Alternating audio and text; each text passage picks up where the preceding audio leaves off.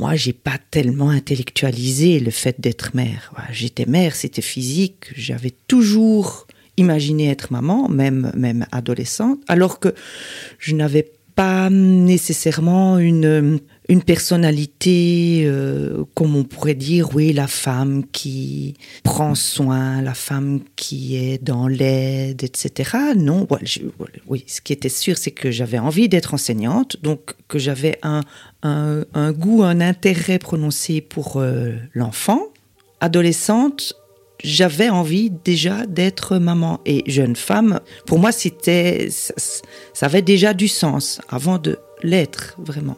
C'est peut-être dû au fait que euh, je suis l'aînée d'une d'une famille nombreuse. Là, euh, je me suis occupée de mes petites sœurs euh, comme une petite maman et voilà, j'aimais ça et j'imaginais pas ne pas fonder une famille. Pour moi, c'était vraiment, ça avait du sens pour moi. Et le fait d'être maman a orienté des, choix même politiques, des choix de société par rapport à, à, ma vie en général. Et dans mon travail, le fait d'être maman, c'est aussi très important. Alors j'ai un travail d'éducation, alors d'enseignement, mais on sait maintenant que l'enseignement, c'est aussi beaucoup de l'éducation.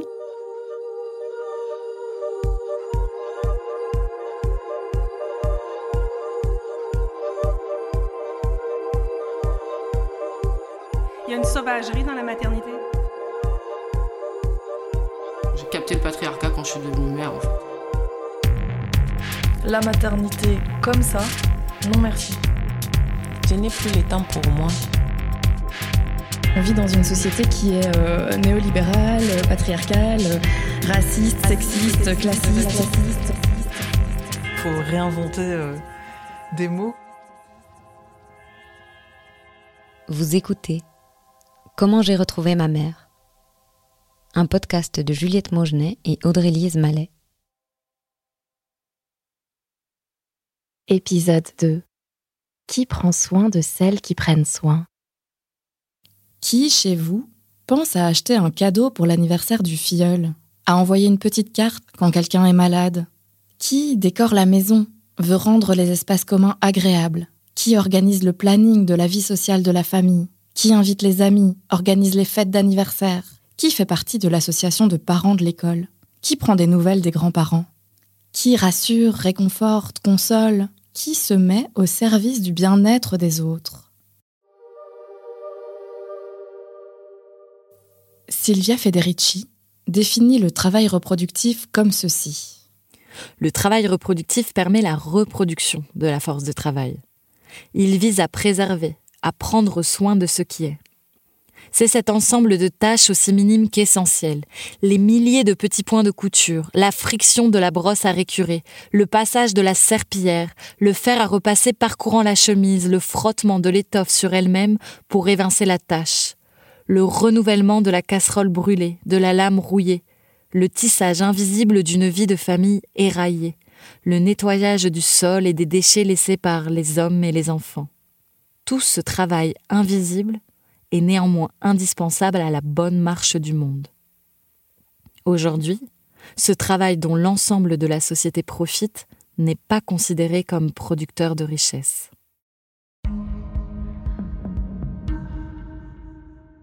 C'est la philosophe Carol Gilligan qui a théorisé l'éthique du care au début des années 80. Le care, qu'on peut traduire en français par sollicitude, signifie plusieurs choses attention aux autres, soins, responsabilité, prévenance, entraide, prise en compte des besoins, accent sur la vulnérabilité et la dépendance des personnes. Carole Gilligan constate que le travail de care et que les métiers liés au care sont largement attribués aux femmes dans la société et sont très souvent dévalorisés.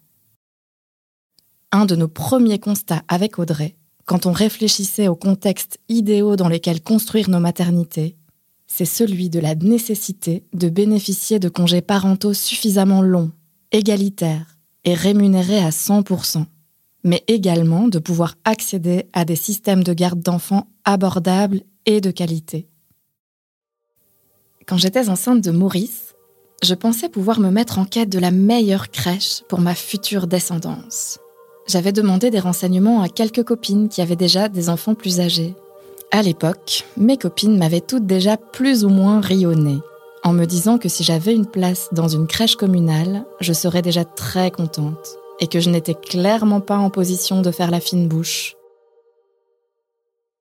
Je suis allée discuter de ça avec Charlotte Rouault. Alors, bah, moi, c'est Charlotte. Je suis euh, actuellement directrice de crèche. Je travaille euh, dans deux crèches différentes. L'accent en crèche, mais ça, je pense que c'est euh, pas secret pour personne. C'est quelque chose de, très compliqué. Il y a peu de place à Bruxelles, en Belgique. de manière globale, donc il y a la possibilité d'avoir bah, les crèches soit privées, soit les crèches publiques subventionnées par euh, l'ONE, subventionnées par Kindergarten. Mais donc les crèches subventionnées par euh, l'ONE sont des crèches qui doivent répondre à certains critères. Euh, donc l'ONE donne ses accords pour que ces crèches ouvrent et alors après bah, il faut respecter les règles de l'ONE. J'interromps Charlotte pour vous résumer rapidement la situation en Belgique. Il existe d'une part des crèches privées gérées par des sociétés privées qui fixent leurs tarifs comme elles le souhaitent. Les tarifs varient donc, mais à Bruxelles, ils tournent autour des 900 euros mensuels, qui peuvent même grimper jusqu'à 1200 euros. La plupart de ces crèches ferment pendant une partie des congés scolaires et facturent des mois complets, même pendant les semaines de fermeture.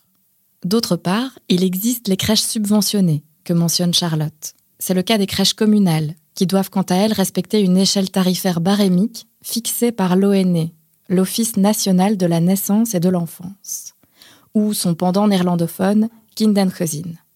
Le tarif est ainsi calculé sur base des revenus des parents et sur base des jours réels que l'enfant passe à la crèche. S'il est en vacances ou si la crèche est fermée, il ne paie pas. Un ménage qui gagne 3500 euros pourra ainsi débourser environ 400 euros mensuels pour une place en crèche. Enfin, encore faut-il en avoir une.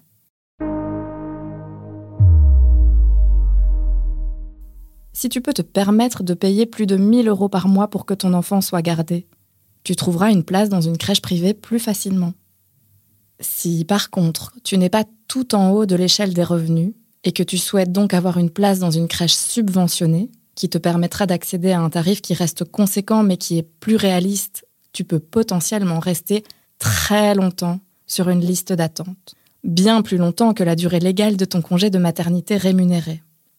Et là, eh oui, en plein dans le mille.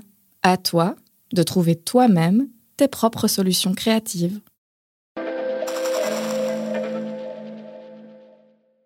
On inscrit notre enfant en crèche déjà quand on est enceinte de 12 semaines. Euh, ce qui est déjà très tôt pour les parents de manière globale. Donc, notre enfant euh, naît, on confirme. Et là, bah, en fait, on attend. On attend, on attend, on attend. Et un jour, euh, on reçoit un coup de fil en disant bah voilà, votre enfant a une place dans telle crèche. Eh oui, voilà, bien sûr. Mes copines avaient raison. Si tu finis par avoir une place dans une crèche subventionnée, tu ne fais pas la fine bouche. Tu prends, quelle que soit la crèche, sans avoir le choix de son emplacement, du type d'accueil, du projet pédagogique, et peu importe le feeling que tu as avec l'équipe. Quand on y pense, c'est quand même assez dingue que sur quelque chose d'aussi important que le système de garde de nos enfants de moins de 3 ans, on soit emprisonné dans un système qui nous restreint tellement. C'est fou qu'on ait si peu de prise, si peu de possibilités, si peu d'amplitude de choix. Comment est-ce possible? Et comment changer les choses? Comment faire en sorte que ce sujet devienne une préoccupation politique?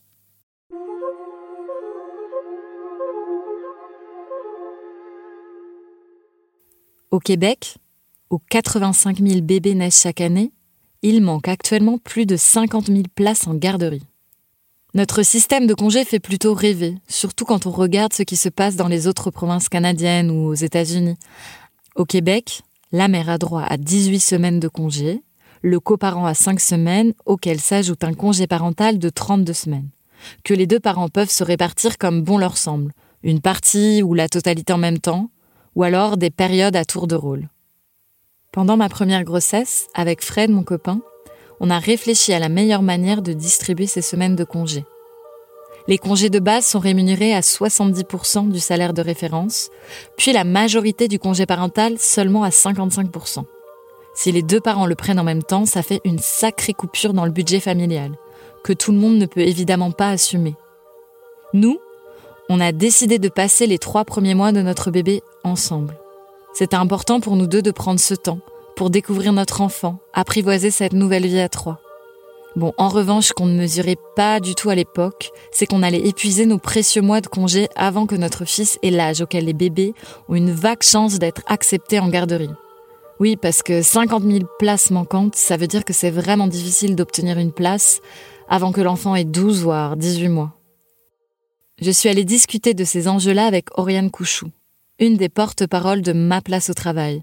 Donc, euh, Ma place au travail, euh, c'est un mouvement qui, euh, a émergé en, en 2021. C'est une maman, maman au Québec qui n'arrivait pas à trouver de place en, service de garde pour, son enfant, pour son bébé, et qui donc a lancé un peu un, appel, cri du cœur sur les médias sociaux avec le hashtag Ma place au travail. Donc, ça, a entraîné une mobilisation citoyenne c'était une situation que beaucoup de gens connaissaient, donc l'envie de faire, d'essayer de faire changer les choses, d'interpeller aussi les instances gouvernementales pour apporter de la visibilité à, ce problème-là et aussi trouver des pistes de solutions.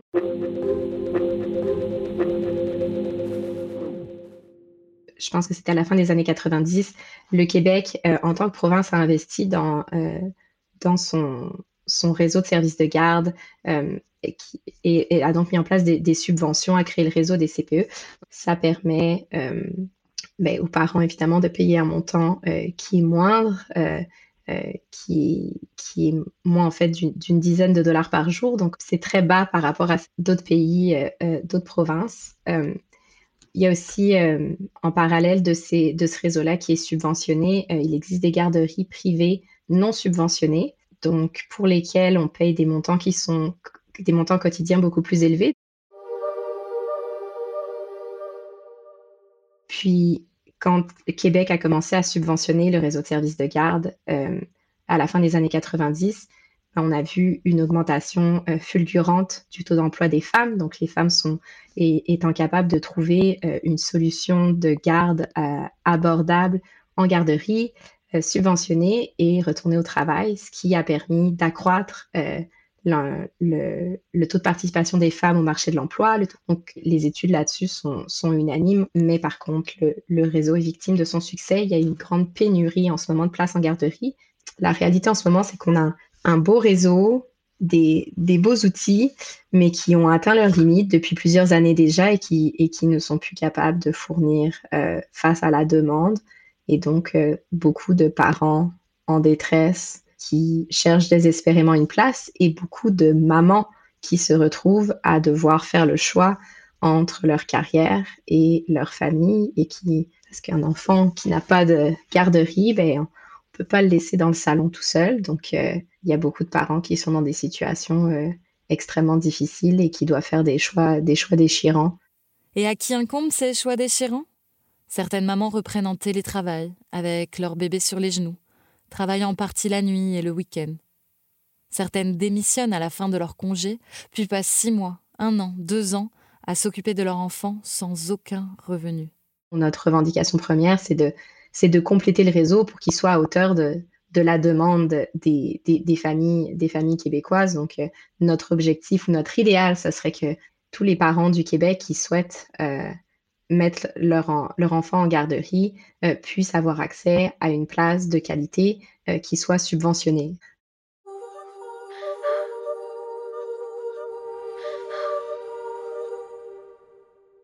Il y a tout un travail à faire au niveau de la valorisation euh, de, la profession d'éducatrice qui bien trop souvent peut être un petit peu pas dénigrée, ou, mais, mais simplement, voilà, bah oui, tout le monde peut garder des enfants, mais non. Elles prennent soin toute la journée de vos enfants, elles sont attentives, de nos enfants, elles sont attentives à leur bien-être, elles sont attentives tant physique que psychique, elles sont attentives à leur santé, elles sont attentives à leur évolution, etc. Et d'un point de vue pratico-pratique, elles ont aussi des horaires variables. On a prouvé pendant le confinement que leur rôle était essentiel. On avait besoin d'elles. On demande aux parents de retravailler, on demande aux mères de retravailler. Mais en parallèle, euh, ben, s'il n'y a pas ces systèmes de garde, elle pourrait pas. C'est un boulot qui est pas évident et je pense que aussi parfois de la part des... Euh, un jour, une, une des filles avec qui je travaille qui me disait qu'un parent il avait sorti quelque chose style euh, enfin, il faut faire des études pour ça. Bah oui, en fait. Oui, il y a des études. peut-être pas valorisées, certes, mais il y a des études. Euh, oui, il y a peut-être cette connotation de, euh, comme c'est principalement des femmes, les femmes, elles savent s'occuper d'un enfant, il n'y a rien de... il y a rien de, de, dur à ça. C'est un boulot qui n'est pas évident et qui n'est pas reconnu. Ça induit aussi un peu l'épuisement de ces professionnels. Mais donc vient aussi là-dedans l'épuisement, la fatigue, euh, lié à ce manque aussi de, reconnaissance. On leur demande à chaque fois de, compenser, compenser, et en même temps, bah, il n'y a pas tellement de, de, retour. On rencontre de l'absentéisme dans ces milieux de santé, hein, que ce soit dans euh, les milieux euh, hospitaliers, que dans les milieux des crèches. Mais peut-être qu'à un moment, au lieu de toujours se dire que euh, c'est le. de mettre la responsabilité sur ces professionnels qui sont absents, peut-être qu'à un moment, faudrait réfléchir à la responsabilité d'au-dessus. Euh, en réfléchissant justement à, des revalorisations, à des reconnaissances, euh, qui ne soient pas ponctuelles. Hein.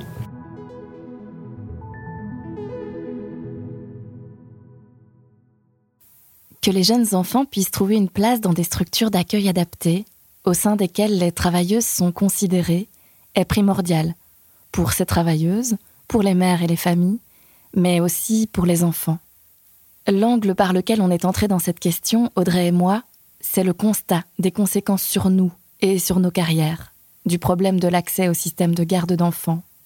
Mais la FSMI, Fédération des services maternels et infantiles, explique qu'outre cette fonction économique d'accessibilité des parents au monde du travail, l'accueil de l'enfance a également une fonction éducative primordiale, puisque les lieux d'accueil de l'enfance permettent les développements intellectuels, physiques et socio-affectifs des enfants.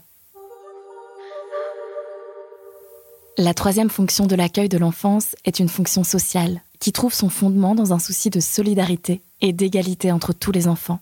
Anne Theu, ancienne responsable de la FSMI, le disait en ces mots à Axel Magazine. L'accueil de l'enfance, c'est un droit de l'enfant, un droit pour chaque enfant.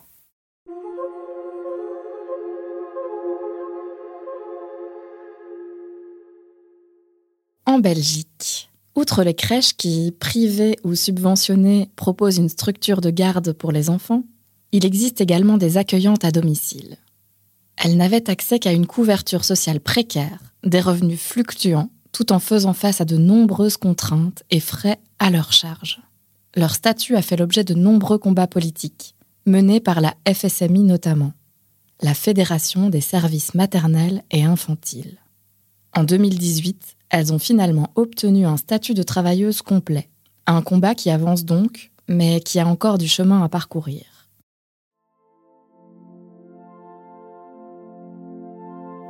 Peu après la naissance de Maurice, qui a maintenant 4 ans, quelqu'un de nouveau est arrivé dans ma vie. Charlotte est originaire du Congo. Elle a 57 ans et vit en Belgique depuis une vingtaine d'années. Elle travaille pour une société de titres-service. Et elle vient chez nous, une fois par semaine, le jeudi matin, pour faire le ménage.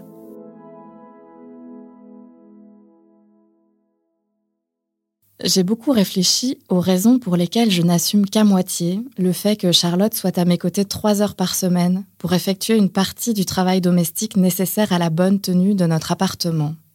Déléguer ces trois heures à Charlotte pour pouvoir les utiliser moi, pour mon travail rémunéré, me fait en un sens l'effet d'une trahison. En passant, vous noterez dans mes paroles que j'ai intégré, comme étant ma responsabilité, que l'appartement soit propre et ordonné. Et j'ai l'impression que c'est à moi qu'incombe la responsabilité de l'engagement de Charlotte, alors qu'en réalité nous formons une famille, et que le travail de Charlotte profite à chaque individu de cette famille.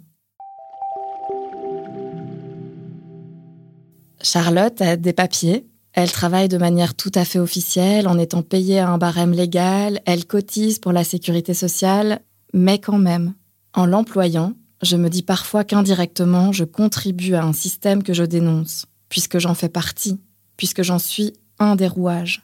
Le dire, c'est reconnaître que mes privilèges existent et assumer que je les utilise.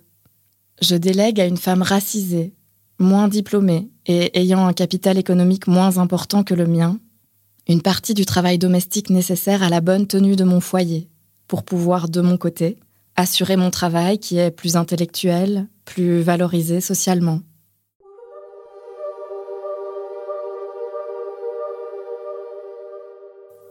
Dans son livre Qui gardera nos enfants Caroline Ibos décortique le fonctionnement de familles parisiennes qui emploient des femmes migrantes pour prendre soin de leurs enfants, laissant souvent au pays leurs propres enfants.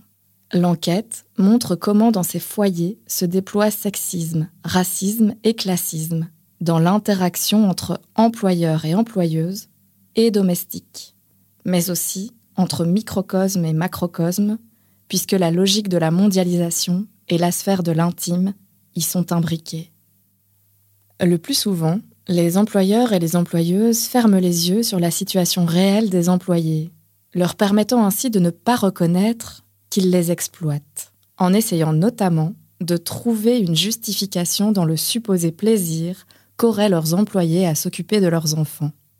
La réussite sociale des femmes aisées serait-elle possible si d'autres femmes, précaires, vulnérables, ne travaillaient pas pour elles?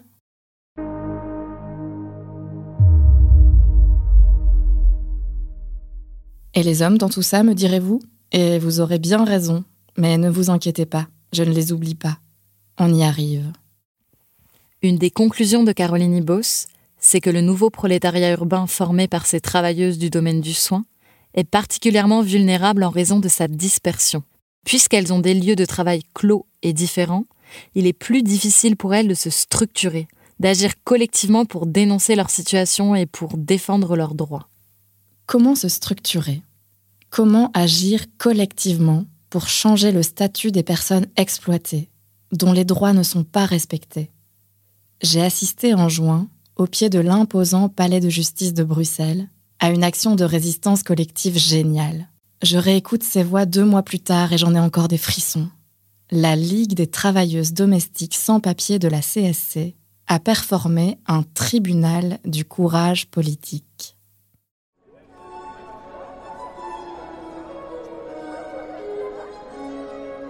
Nous accusons le ministère de l'Emploi et de la Formation représenté par M. Bernard Clairfailly d'ignorer les plaintes des quelques 75 000 femmes migrantes, travailleuses, en séjour précaire ou sans papier présentes sur notre territoire, surexploitées, abusées, harcelées sur le lieu de travail. Nous accusons le ministère de l'Emploi et de la Formation de ne pas répondre aux obligations imposées par la Convention d'Istanbul de protéger les femmes victimes de violences alors qu'elles y sont confrontées quotidiennement. Des violences institutionnelles, des violences de genre, des violences domestiques, des violences sexuelles, la traite des êtres humains, des féminicides.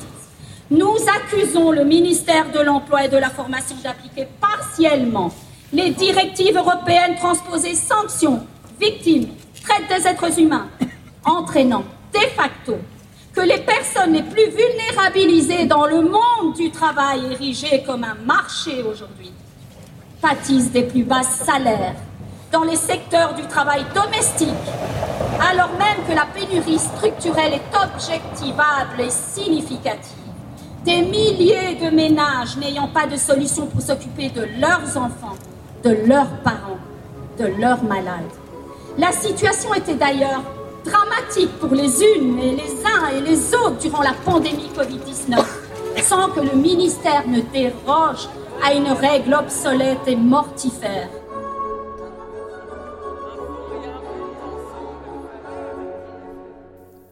Ce plaidoyer vibrant est celui d'Eva Jiménez Lamas, qui a co-organisé ce tribunal du courage politique.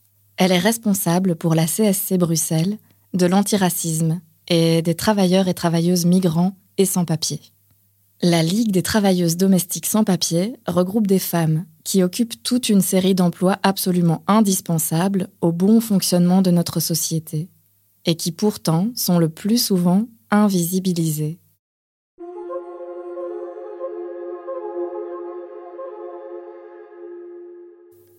Je me souviens du jour où j'ai appris ce qu'était la fonction performative du langage. Le professeur a dit Les mots sont performatifs quand l'énoncé ne donne pas simplement une information, mais que l'énoncé en lui-même agit. C'est en prononçant les mots que l'action a lieu. J'avais trouvé ça fascinant. Il avait pris comme exemple quand on dit je te promets, la promesse est faite. Dire sans rien de plus permettait d'agir. Ce tribunal du courage politique était un tribunal fictionnel, mais bien réel, puisqu'il a eu lieu sous mes yeux émus et ébahis. La forme, soigneusement choisie, est pour moi un exemple de la puissance performative de la fiction. Leurs accusations sont réelles, la condamnation de ce qu'elles dénoncent l'est finalement tout autant. Beaucoup de femmes migrantes présentes ce jour-là sont des maillons de la chaîne globale du soin. Elles laissent leurs familles, parents ou enfants en les confiant à d'autres femmes dans leur pays d'origine, pour aller dans d'autres pays plus riches, prendre soin de nos enfants, de nos intérieurs, de nos parents, de nos malades.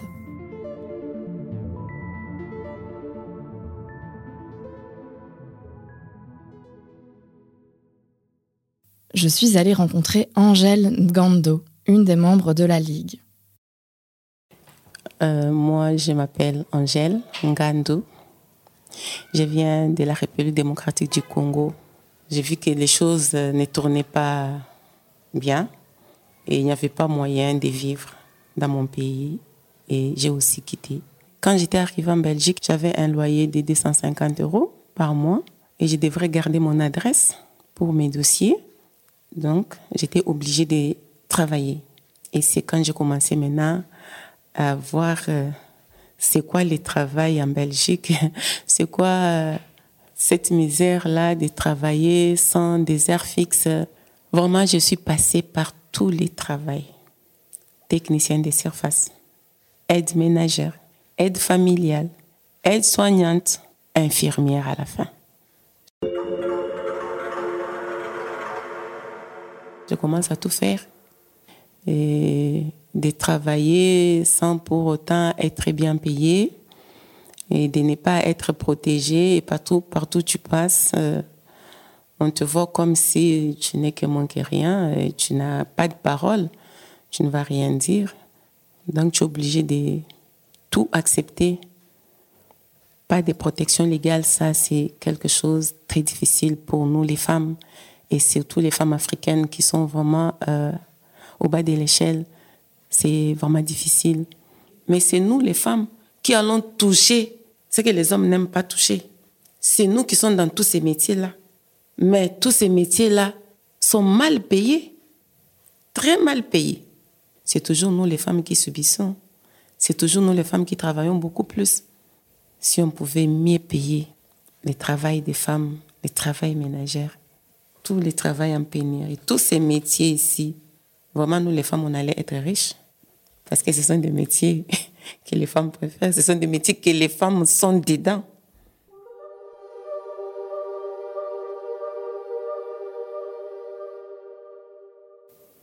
Avec cet enfant autiste, ça fait cinq ans que je suis dans cette famille, aider la maman, aider cet enfant. La maman, elle est infirmière. Elle m'a appris comment soigner cet enfant. Donc, on travaille dans sa maison, les deux. Elle, c'est sa maison, c'est ses enfants. Mais moi, je viens travailler. Et chaque fois, on travaille comme ça. On avait commencé les démarches, s'il pouvait y avoir moyen qu'elle puisse m'engager.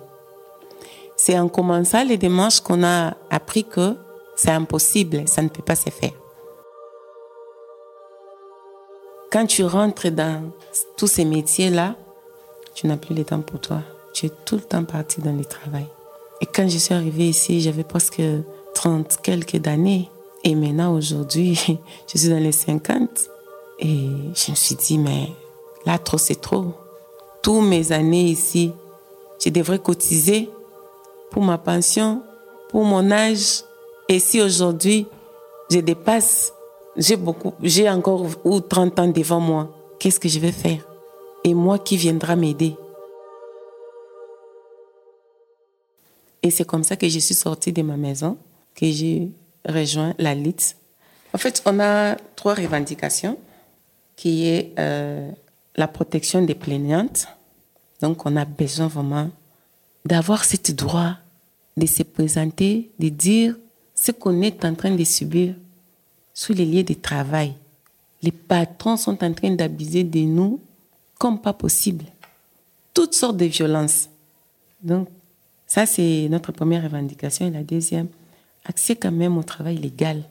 On a besoin vraiment que les politiciens nous écoutent. On travaille, on achète à manger, à boire, on vit ici, on paye les loyers, même si ce sont des, loyers précaires. Mais on paye, on contribue. Toutes les femmes sont au travail. Et d'ailleurs, les femmes au quotidien, c'est les femmes qui travaillent. Une femme au travail, une autre femme à la maison. Et là, on est aussi dans l'esclavagisme moderne qui nous fait souffrir. Avec la LIT, on essaye de tout sortir et on essaye aussi de nous prendre en charge et puis de ne pas se laisser tomber dans toutes ces violences-là. Mais c'est pas facile quand les gens savent qu'ils n'ont pas de droits. Ça, c'est quelque chose cruel quand même. Si les femmes n'ont pas de droits. On espère que les politiciens doivent euh, vraiment voir cette situation, qu'on puisse porter plainte et qu'on puisse être protégé pendant toute cette période. On dit vraiment rien pour nous sans nous parce que quand ils prennent les décisions et que c'est nous qui vivons cette situation et ils sont pas là, ils doivent nous interpeller, que nous, nous puissions dire ce qu'on est en train de vivre une personne sans droit, une personne qui ne peut pas porter plainte aujourd'hui, en 21e siècle.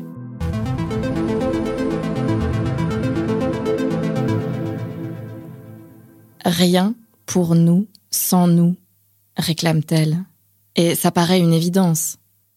Comment ne pas se révolter face à l'injustice profonde des situations vécues par Angèle et par toutes les autres? Quand on est euh, dans l'abondance, quand on prend des décisions, on oublie qu'il faudrait aller vers d'autres personnes qui vivent autre chose. Ils doivent nous écouter. Peut-être aussi, par cette situation que nous avons traversée, ça peut aussi les aider à comment prendre des décisions des personnes qui sont tout autour à côté, dans nos maisons. Donc, rien pour nous sans nous. Si veut faire des réunions, qui nous interpelle Qu'est-ce qu'on veut? Comment faire pour avancer les choses? Parce que tous on est des humains, on vit. On est tous euh, des humains. Donc, quand on est déjà à côté de l'autre, l'autre fait partie de notre vie. On, doit aussi tourner les yeux pour regarder l'autre. Combien d'années tu es dans cette souffrance? Ah, c'est beaucoup, c'est trop. La vie, elle passe, la loi reste. C'est pourquoi on a eu cette idée de faire notre tribunal du courage politique. Et si c'était nous qui devrions prendre les décisions, les politiciens doivent élargir leur vision, doivent voir à côté, tout autour. On ne fait pas la politique pour soi-même. On ne fait pas seulement la politique pour euh, avoir un poste politique. On fait la politique pour les humains, pour les problèmes à résoudre. Et nous, on veut faire entendre notre voix, la voix de la Ligue des femmes. La femme, c'est la mère de l'humanité. Oui, bien sûr. C'est la femme qui va donner la vie. C'est nous les femmes qui donnons. On donne la vie avec les hommes, on donne la vie. Mais nous, on protège vraiment la vie.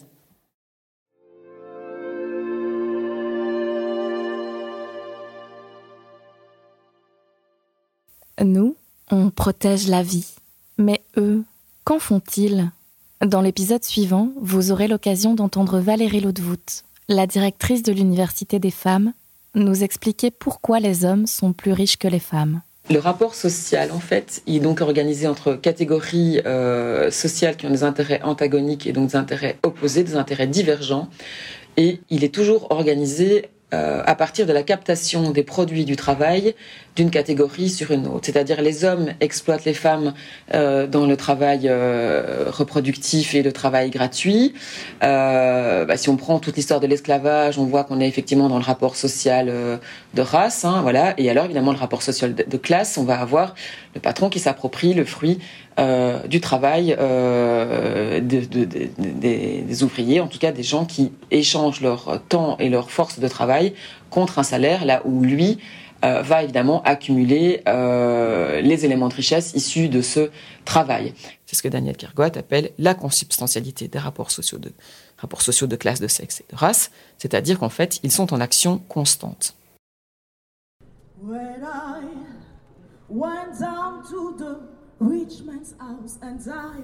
Je me souviens qu'au moment de MeToo, j'avais réfléchi à toutes les micro et moins micro-agressions sexuelles dont j'avais été la victime depuis l'enfance, mais que j'avais simplement refoulées, que j'avais acceptées, dont je n'avais pas fait toute une histoire. Je les avais métabolisées, considérées comme normales, peut-être pour ne pas qu'elles me submergent. J'avais pris conscience, lorsque le hashtag avait déferlé avec sa vague de témoignages, que j'avais tout simplement normalisé énormément de violences que j'avais subies. C'est seulement à ce moment-là que j'avais réalisé qu'elles n'étaient pas acceptables.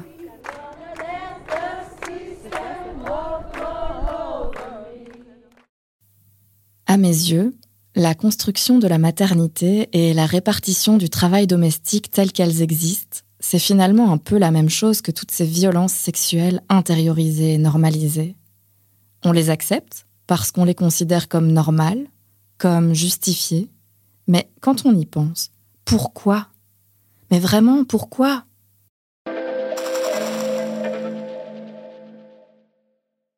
Je le conscientisais à ce moment-là, dans les premiers mois de vie de ma fille, alors que je me trouvais contrainte par les besoins impérieux de deux très jeunes enfants. J'étais complètement isolée, jonglant avec difficulté entre les enfants et mon travail d'indépendante, qui se glissait dans les interstices. Je prenais conscience de manière très aiguë à quel point l'investissement de la sphère extérieure par les hommes les avantageait assurément. Je prenais conscience à quel point le fait de laisser aux femmes la sphère intime, le foyer, c'était nous flouer. On se fait avoir les meufs. On se fait vraiment, vraiment, vraiment avoir là. On nous a fait croire que travailler nous libérerait. On doit maintenant à la fois travailler et endosser la charge domestique. Nos bureaux, nos ateliers, nos espaces de travail se trouvent dans les couloirs, les salles à manger, les cuisines. Ils prennent place au cœur des cris de nos enfants, entre les casseroles et les lessives. Nos portes ne sont jamais fermées. Les enfants ont trop besoin de nous. Nos cerveaux sont vampirisés. On nous fait croire que l'on peut, que l'on doit tout mener de front mais les dispositifs que la société nous propose pour le faire ne sont pas adaptés. À cette époque, j'ai senti une grande colère naître en moi et se mettre à bouillonner, un orage. Je pensais à Audrey Lorde, qui, dans son recueil de textes et d'essais Sister Outsider, a écrit un superbe texte sur la colère. Elle y a aussi écrit ceci, que je veux retenir. Nous tous, nous toutes, nous sommes moins sensibles à ce que nous avons qu'à ce que nous n'avons pas. Nous sommes moins sensibles à ce que nous avons qu'à ce que nous n'avons pas.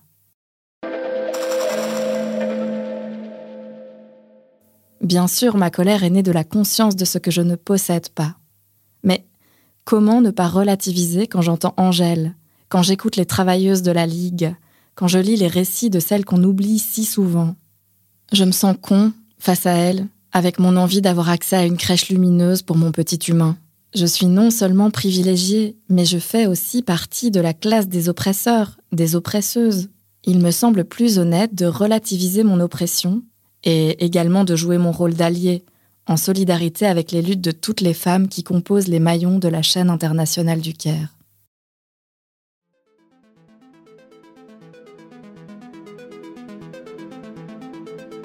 Si je peux, dans un même mouvement, Éclairer mon oppression et dévoiler la part d'oppresseur qui existe en moi.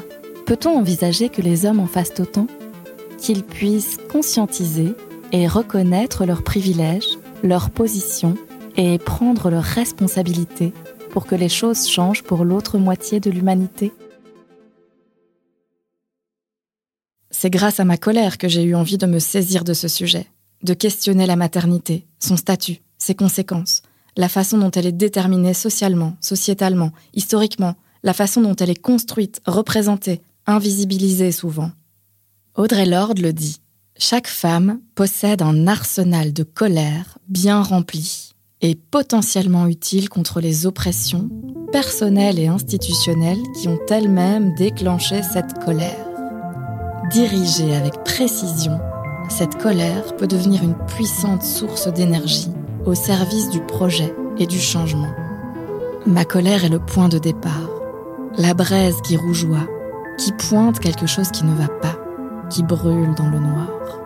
La colère, pour Audrey Lorde, est une douleur provoquée par des décalages entre personnes égales. Pour elle, la colère est un moteur qui gronde et qui doit être écouté, considéré, exploité comme une source de puissance et de changement.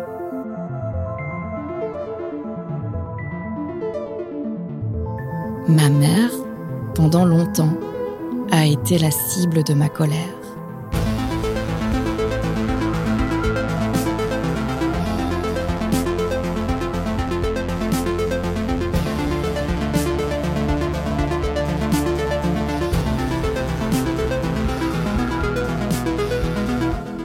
Cet épisode a été écrit et réalisé par Juliette Mogenet, avec le regard d'Audrey-Lise Mallet et de Sabine Panet. La musique et l'habillage sonore ont été composés par Juliette Bossé et Kevin Brieux du groupe Rive. C'est Cassie Enaf qui en a fait le montage et Marius Adam le mixage. Marine Schneider l'a illustré. Comment j'ai retrouvé ma mère est une production d'Axel Magazine Vie Féminine en coproduction avec Broll Makers. Ce podcast a été réalisé avec le soutien de Alter Egal, un dispositif de la Fédération Wallonie-Bruxelles et avec l'aide de Equal Bruxelles, un dispositif de la région de Bruxelles-Capitale.